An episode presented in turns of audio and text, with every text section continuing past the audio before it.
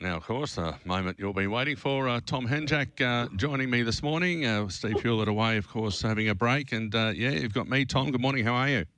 Yeah, good. Thanks, Brownie. How are you? I'm well, thank you. Uh, where are we looking today? Uh, we got two at Eagle Farm, and I'm a sucker for punishment, we'll do one at the Poly again. Oh, okay. That's all right. Yeah. As long as they win. So No, as long as they win, no one's complaining.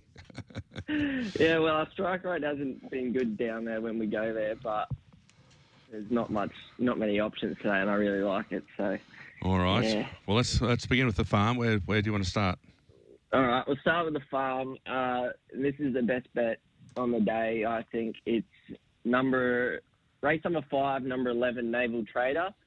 Uh, I just love this horse's run first up when it was restrained from the wide gate, got back and was climbing over heels in the straight most of the way. And second up last, second up in its first prep, it was a moral beaten in the in the maiden at a dollar seventy, and then second up in its last prep, it beat Poetic Drama, Rising Pacific, and Sunset Soiree, who are all subsequent Saturday winners. I think it finds a race here down on 55 kilos from gate one. It should just lob there on leader's back.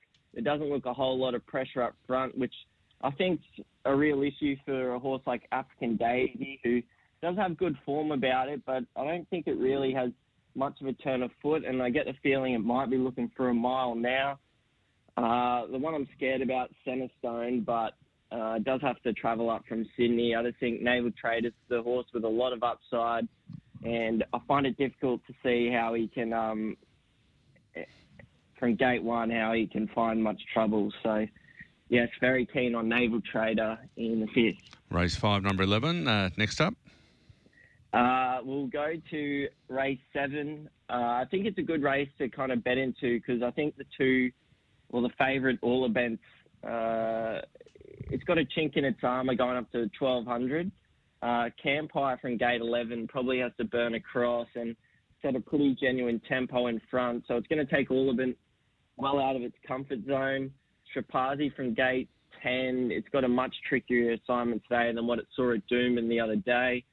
Uh, so I think you're looking for horses are going to be getting back and going to be strong late. And uh, I think number 20 differential down on 53 kilos. Uh, it's going to be uh, it's going to be there in the finish.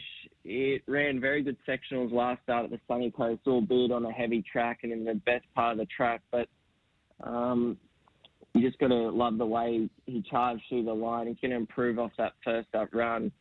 Uh, and then it's not to say the ability wasn't ever there. He was very unlucky in maidens uh, prior uh, when he was Robert Heathcote, and then he kind of stepped him out to 13, 15, 1400. When I think he's a much better 1200 meter horse.